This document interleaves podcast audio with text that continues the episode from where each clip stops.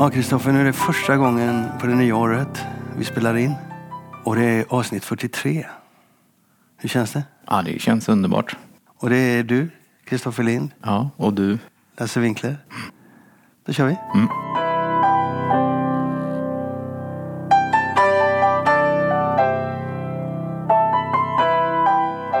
Jo, eftersom det är nu det första avsnittet för i år så tänker jag så här. Förra året så tog vi upp en massa frågor som egentligen aldrig avslutade. Och en sak som jag har tänkt på en del det är vi berör dem och sen så händer det massa saker efteråt. Jag tänkte att vi kanske borde komma tillbaka till en del frågor och fundera lite vad hände egentligen? Mm. Tänker du på något särskilt? Ja, jag tänker på den senaste grejen vi tog upp. Det var ju Anders Roslund som flyttade från Piratförlaget till Bonniers. Och Bonniers sa att eh, det är författaren som vill hit och författaren vill inte uttrycka sig. Så. Och det ser väldigt, den officiella förklaringen ser väldigt ren ut. Ja, och, och alla, hedlig. Ja, Hedlig. och hedlig ut. Det är författarens vilja som styr. Ja, men vi vet ju det, både du och jag, att det där är bullshit. Mm. Och vad som egentligen hände exakt vet vi inte, för vi satt ju inte där. Men vi vet några saker till idag. Eller jag vet några saker till idag. Och det är att deras agent, Anders Roslunds agent, det är Salomonsson som vi brukar ta upp ibland här i, i, i, och de, i, i podden. Och de säger att de arbetar inte i Sverige. Men det är ett skitsnack och det vet alla i branschen. De arbetar i Sverige när det passar dem. Och de ville flytta Anders Roslund. Och de gick runt och shoppade runt i branschen och kollade. Så de gick inte bara till Bonniers. De gick runt på flera ställen och kollade hur eh, skulle det passa så. Och det där vill de inte prata om och det vill ingen prata om. Men jag tycker man ska berätta som det är. Att det där var agenten som ville flytta författaren från Piratförlaget. Och sen ville väl agent, eh, författaren kanske också till slut flytta. Och, och, men Bonniers vet ju om att det är så här det går till, så de ska inte snacka om att de inte var delaktiga. De fick frågan, vill ni ha Anders Roslund? Jajamän, det vill vi gärna. Och så vill, så vill de inte att det ska synas att de var så giriga. Men så var det.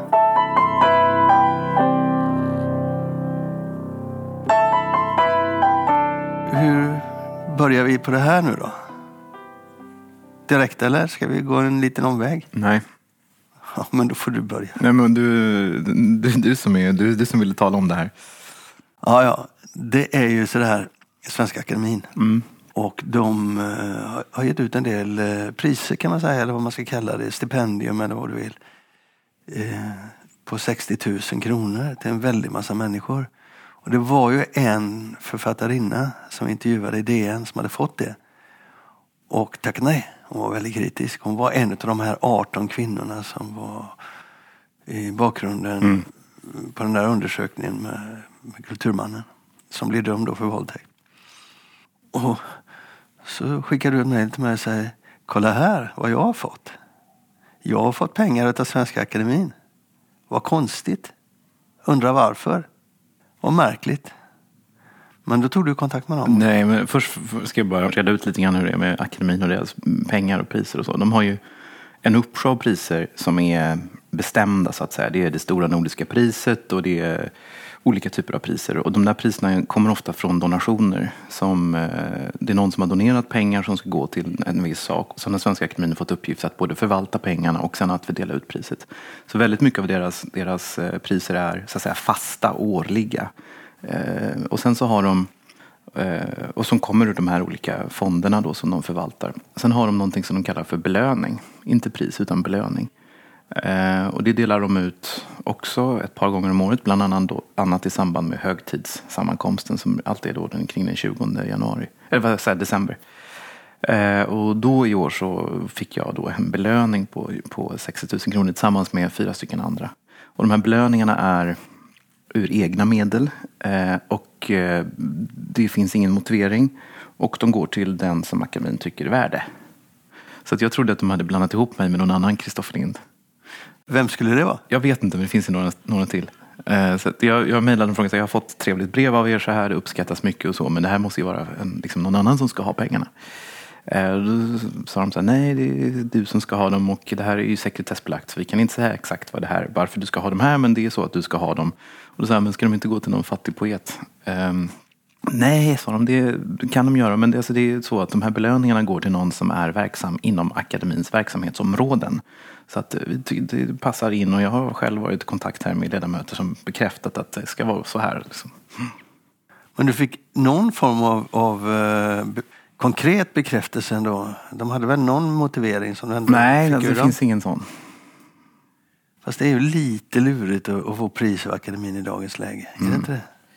Ja, alltså eh, nej, det tycker jag faktiskt inte. Tvärtom. Eh, bara för att akademin har problem, eh, interna problem, och bara, och bara för att Horace Engdahl är eh, kanske den sämsta kommunikationspersonen vi har sett liksom, i svensk offentlighet någonsin, så betyder inte det att det som akademin gör är dåligt. Och det betyder inte att de här pengarna är befläckade eller smutsiga. Ehm, det, det tycker jag är ganska löjligt. Det var ju någon kritiker som fick pengar. Jag kommer inte ihåg vem, vem det var, men hon fick en sån här, hon fick kritikerpriset tror jag, någonting sånt där. Ehm, och eh, en etablerad, ganska känd kritiker. Och hon tog emot pengarna, men skrev en artikel i Svenskan, tror jag att det var. Där hon, där hon eh, jag kommer inte ihåg formuleringarna, men hon, hon skrev att jag vill inte ha de här pengarna, jag vill inte ha någonting med den här institutionen att göra, jag föraktar allt de står för, deras gubbvälde och deras bla bla bla. Men jag är så fattig, jag behöver de här, jag måste ta emot dem. Va? Ja, det var så. Okej. Och det tycker, jag, det tycker jag också är ett sånt där hyckleri. Liksom, för att akademin är en samling mycket kompetenta, eh, kunniga människor som vill väl. Eh, Och sen har, har det blivit så fel, men de gör väldigt mycket gott. Så att jag tycker att det där, det där är bara liksom ett koketteri. Ja, det var ju ett sätt att, att eh, skydda sig själv Ja. från kritik från sina Ja. vänner. Så att jag tackade med förtjusning ja till den här belöningen. Nej, Du är men- glad för din belöning, så, så mycket förstår jag. Nej, men jag tycker det är väldigt intressant hur man... eh, Alltså det, det pågår ju faktiskt ett drev, inte bara mot eh, liksom enskilda ledamöter i Svenska Akademin, utan mot Svenska Akademin som institution. Allt som de någonsin har gjort är ju nu helt plötsligt inte dåligt. Det är ingen som ifrågasätter eh, Nobelprisen de senaste 30 åren. Bara på grund av, av det som har hänt det senaste året. Utan det som har hänt det senaste året det är, ju- det är ju en katastrof och det är absolut en allvarlig förtroendekris. Men det betyder inte att akademin är en dålig institution eller en ondskefull eller ondsint institution. Eh, och eh, jag tror nog att det här med eh, de här, de här, på ett sätt så tror jag att man kan säga att Svenska Akademin aldrig har varit viktigare än nu. Därför att det är fler författare idag som är beroende av de här stipendierna än vad, än vad det har varit kanske historiskt. Och stipendierna har också ökat ganska mycket i värde. Alltså det betal- betalas ut mycket mer pengar idag än vad det gjort tidigare. Vi ska inte glömma heller deras arbete med svenska språket som är Nej. oerhört viktigt. Nej. Men jag, jag tror om jag då ändå ska tolka, om jag ändå ska liksom ge mig ut på någon slags, gissa varför jag har fått det här, så tror jag att det handlar om att de tycker att det är kul med ett förlag som har en bredd. Att här finns eh, ryska poeter och ryska klassiker sida vid sida med eh, svenska deckare och sådär. Och att de, de, de tycker att det är en rolig, rolig, rolig sak som jag har gjort med förlaget. Det, det måste ju vara så som de, de har tänkt. Nej, man skulle ju kunna tolka det här, min, den här min belöning som att ett, ytterligare ett sätt att försöka popularisera akademin naturligtvis. Eh, och öppna upp den och tänka lite nytt och så. Och det är väl inte heller fel. Nej. Ja, Jag måste säga att jag blev förvånad. Det var väldigt konstigt. Nej, men jag blev förvånad också. Jag trodde det var eh, dolda, dolda kameran. Ja, när man ser brevet, Mm. jag, för du skickade ju brevet till mig där jag kunde läsa formuleringen. Och då tänkte jag det här, Det var väldigt might, det var might, elegant brev också med silverpapper och så. Mm. mighty skumt tänkte jag. Sen en annan, en annan sak som jag vill säga om det här med pengar och Svenska Akademin som, som, eh, som stör mig lite grann. Det är eh, folk ska inte bry sig om vad andra människor gör med sina egna pengar. Nej, Det där kom från hjärtat. ja, va? faktiskt.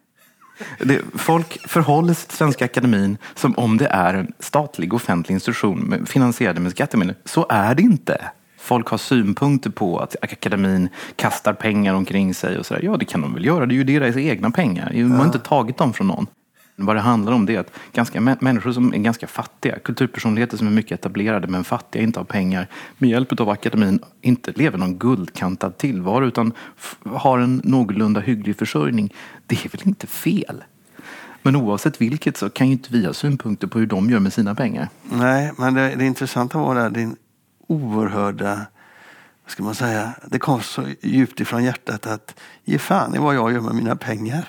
Nej, men jag tycker att man inte ska bry sig om det. Alltså, och Svenska Akademin eh, liksom, eh, är inte en statligt finansierad institution. Vad ska du göra med alla de här pengarna då? Ja, det blir väl någon jaktresa till eh, Zimbabwe. Igen? Nej, jag skojar bara. Nej, men jag, ska, jag, eh, jag, jag tycker att det var väldigt roligt att jag fick de här pengarna men, det känns eh, också som att jag inte heller behöver dem. Så att jag ska ge dem till någonting positivt som har med böcker och litteratur att göra. Okej, så jag drar tillbaka min kritik om jag hade någon mot dina pengar. Nej, du hade ingen kritik, du ville bara håna mig lite.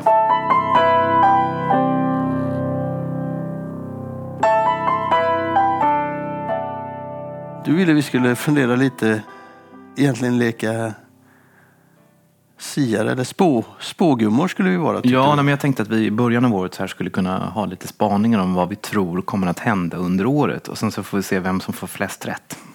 Börjar du då? Ja, eh, det är ju lite svårt för att eh, vissa saker som kommer hända är ganska givna. Det finns en utveckling som är ganska given. Eh, och det finns konkreta saker som man kanske inte vill säga för det är negativt. Ja. Men eh, jag tror ändå, om man ska börja med något negativt, så tror jag att vi har ju sett att det har skett en, en rörelse, det har skett en konsolidering, små förlag köps upp och sådär. Eh, och jag tror att det kommer, det kommer hända där någonting under året, under 2019. Alltså några av de förlag som har problem kommer att försvinna. Förhoppningsvis genom uppköp eller på något annat vis. Den kan du inte bara ta, den har jag också. Då får vi... Då får du vara konkret, jag vill inte vara det.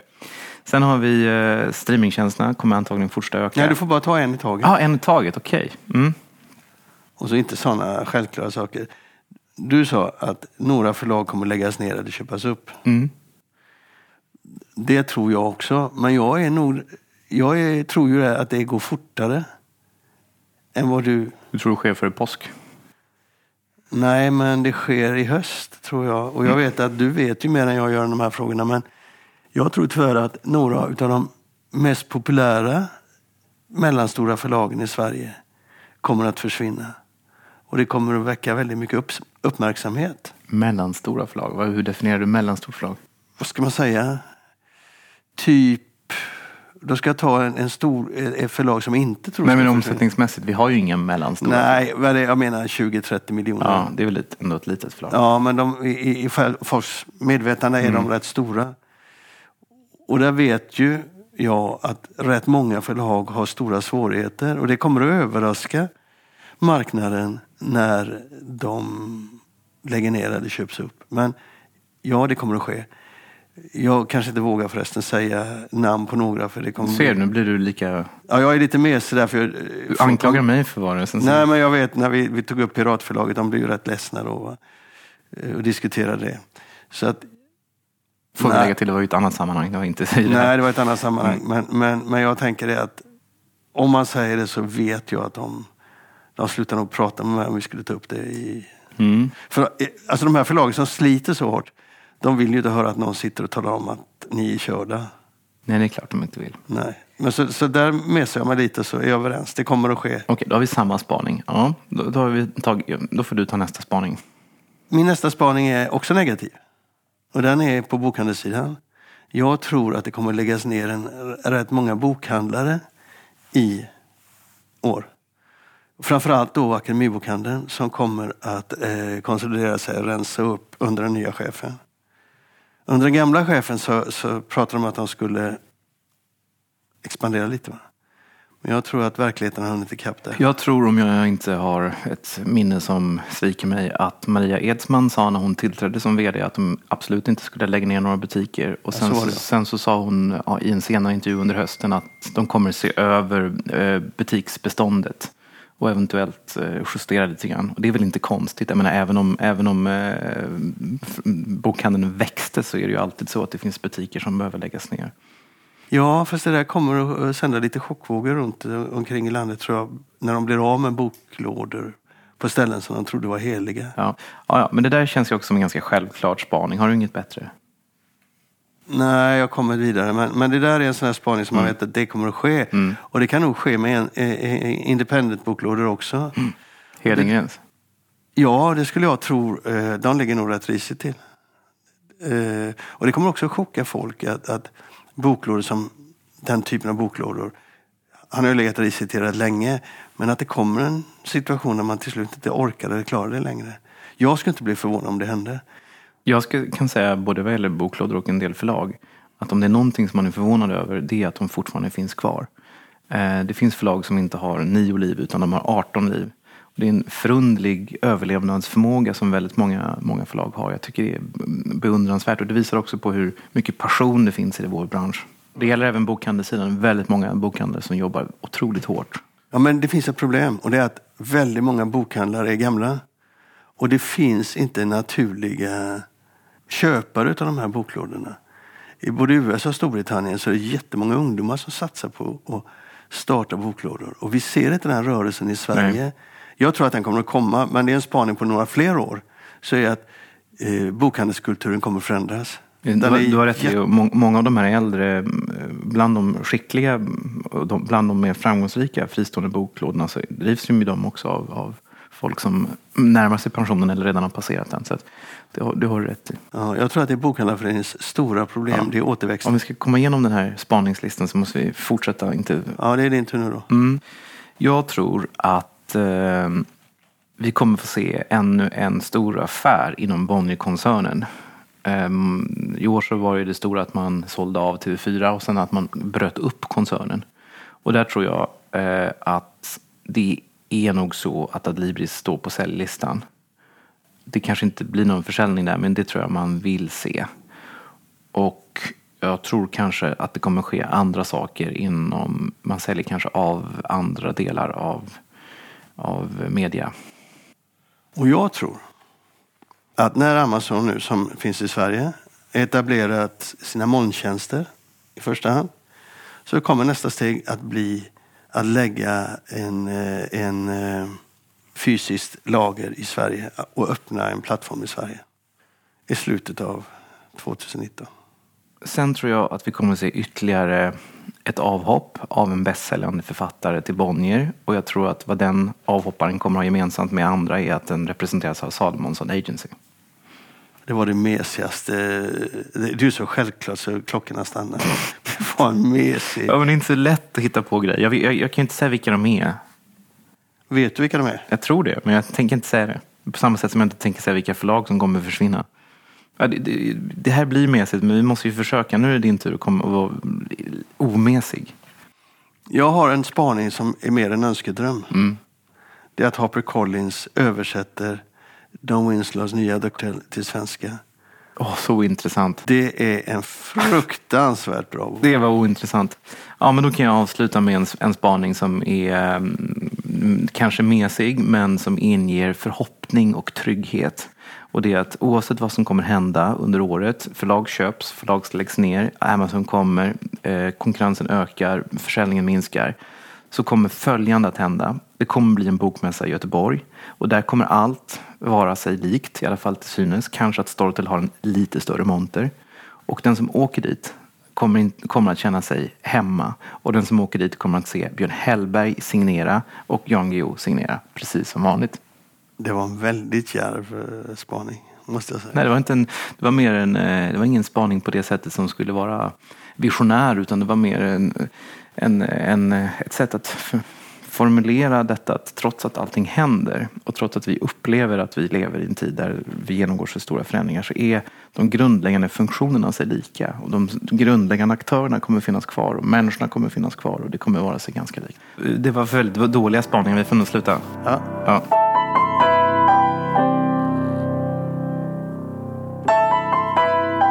Så här i början på året så, så gillar jag alltid att fråga vad som händer på förlaget.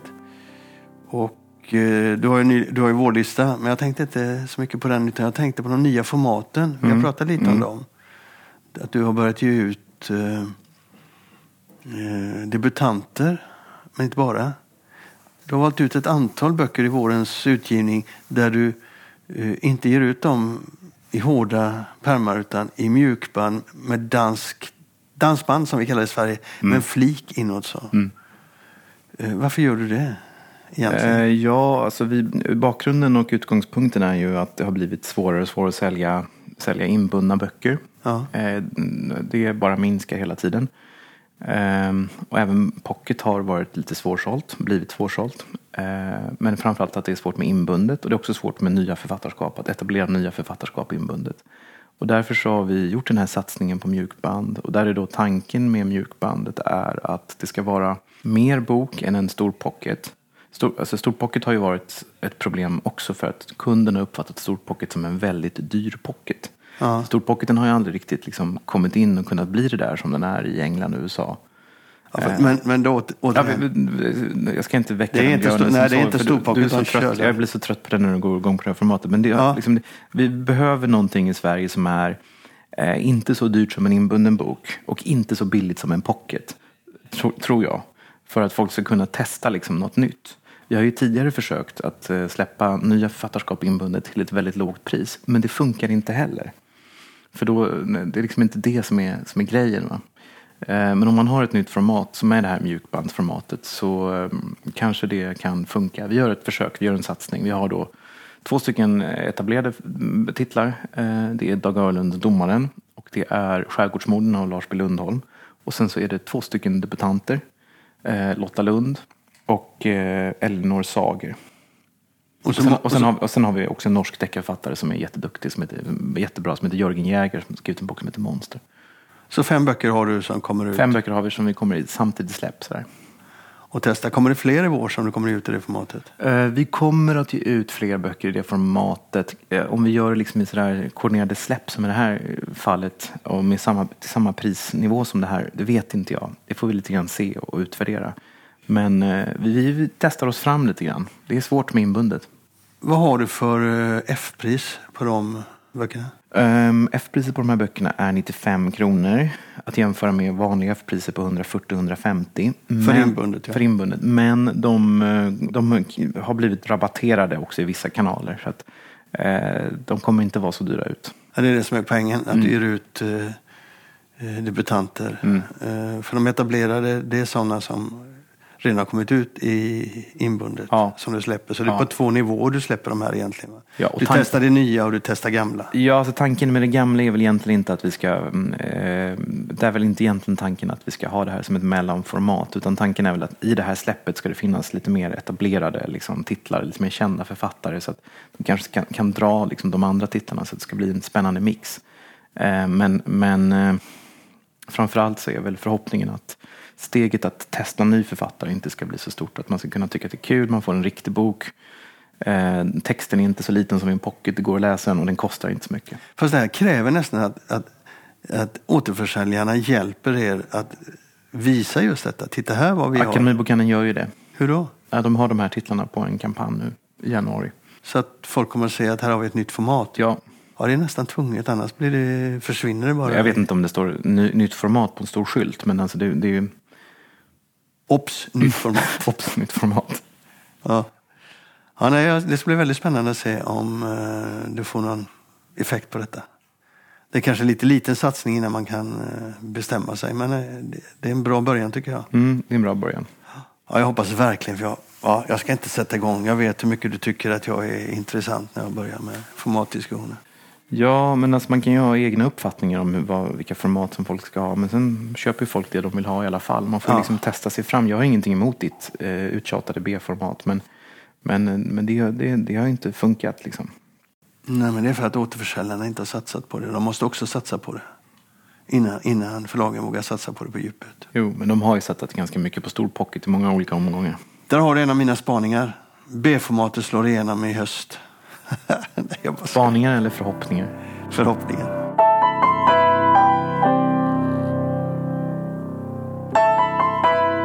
Ehm, vi, har fått en, vi har läst en intressant artikel i New York Times. Bägge två har läst den. Ja. Ja, bägge två har läst den. Men du, måste säga heder till den som ska ha heden.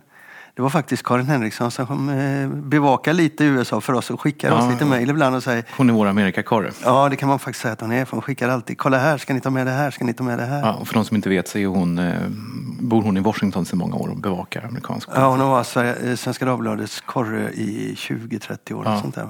Hur som helst så skickade hon Och hur som helst, hon är ju också författare på Lind Ja, Company. det är hon också. Hon skickade en artikel som var väldigt intressant. Eh, Det var mycket positiva nyheter i den. Och även de negativa nyheterna var på ett sätt positiva.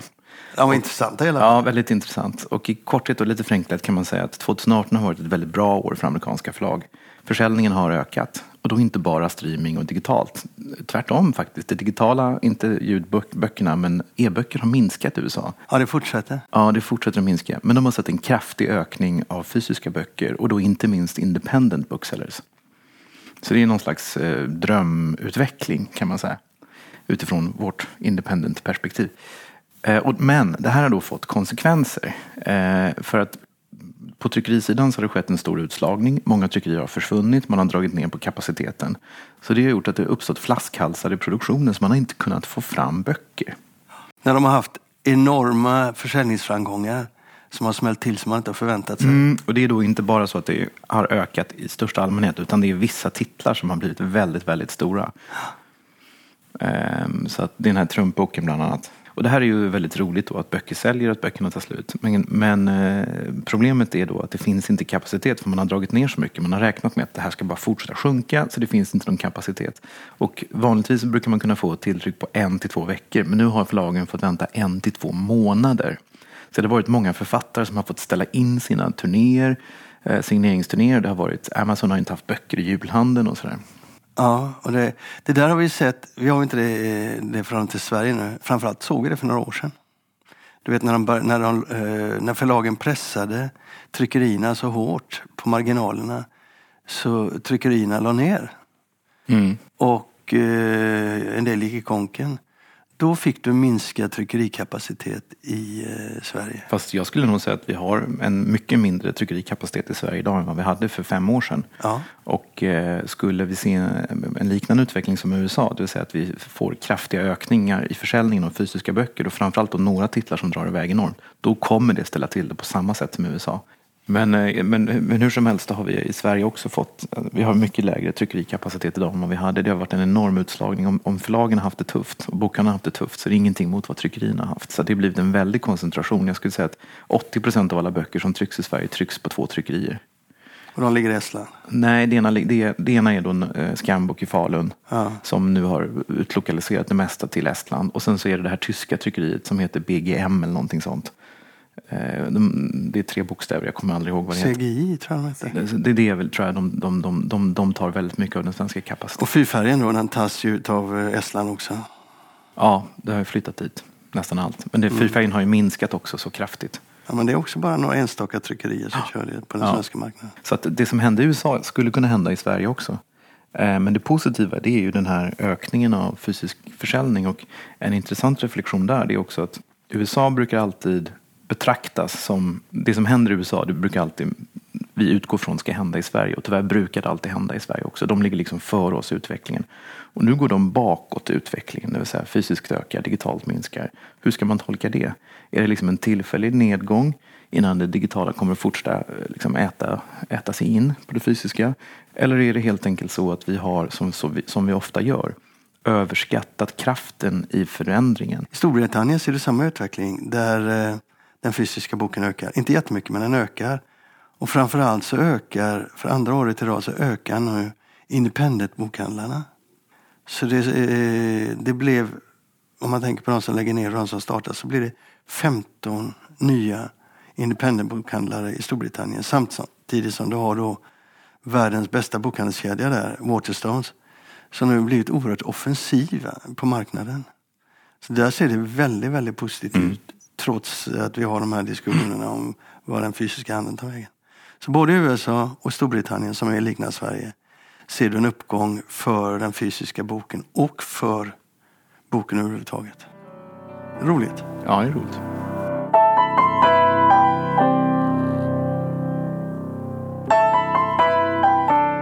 Precis när vi spelar in det här så blev det känt att Stordalen har köpt Juritsens förlag i eh, Norge. Eh, och det var roligt tycker jag. Därför att det är kul, det som Stordalen håller på med i Norge. Det är roligt att han rör om i grytan. Eh, och Juritsen har varit ett förlag som har varit väldigt modigt. Eh, han som driver förlaget, han har ju utmanat de fasta priserna. Han har varit väldigt kritisk till dem för han tycker att de bara liksom cementerar de stora förlagens fördelar. Eh, och han har varit verkligen en, en, en utmanare. Så det, det, det är ett kul eh, tillskott till den här gruppen, som, eh, förlagsgruppen får man väl säga, som, eh, Stordalen håller på att bygga upp. Vad jag tycker är intressant med Stordalen är, det är att han utmanar den här fasta gruppen utav storförlag som du sa, lite oligopolliknande situationen. Bara det inte nu blir ytterligare en grupp som åker upp och blir lika cementerande. Det tror jag, för de har ju varit väldigt noga med att de vill gå med i Förläggarföreningen och de vill ha kvar de fasta priserna och sådär. Lite att, att, att, att, utmana det är att svära i kyrkan. Men det har Lauritsen hela tiden, eller Juritsen, förlåt. Juritsen har hela tiden gjort det. Han har varit en väldigt, eh, väldigt fri och väldigt modig röst. Kommer han att vara kvar? Nej, han slutar. Då blir det same business as usual. Då. Tyvärr. Ja. Om inte han har lite mer ambitioner Stordalen, men det är tveksamt.